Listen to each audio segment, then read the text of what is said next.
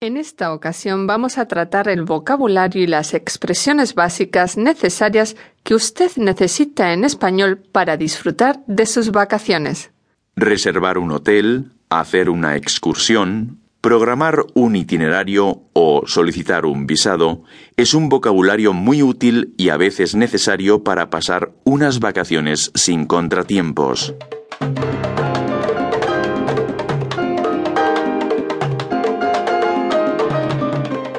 En sus vacaciones en España o Latinoamérica escuchará o utilizará seguramente algunos de los verbos siguientes.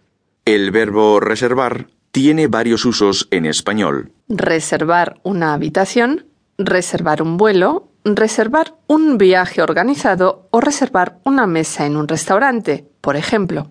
Asimismo, use el verbo cancelar o anular para Anular o cancelar una reserva, un vuelo o un viaje. También el verbo viajar tiene diferentes usos y significados. Por ejemplo, Viajar por el país, un viaje en barco, buen viaje, ir a la agencia de viajes o el viaje de ida y vuelta. seguidamente escuchará unos diálogos para familiarizarse con el vocabulario necesario para sus vacaciones y a continuación haga los ejercicios correspondientes.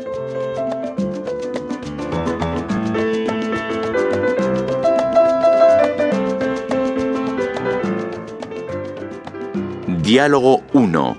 En un hotel. Buenas noches. Tenemos una reserva. ¿A qué nombre, por favor? A Luisa López y Manuel González.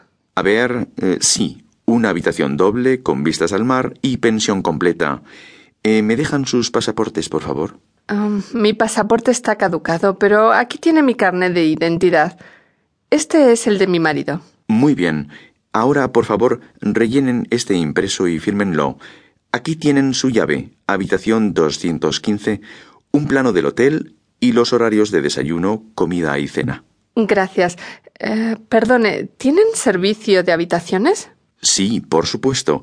Les mando una camarera a su habitación. Gracias. Ah, otra cosa. ¿Se puede alquilar un coche en el hotel? Sí, claro. Mañana vengan a partir de las 10 y estará el responsable de la agencia de alquiler de coches. Gracias. Entonces, hasta mañana. Adiós y que tengan una buena estancia.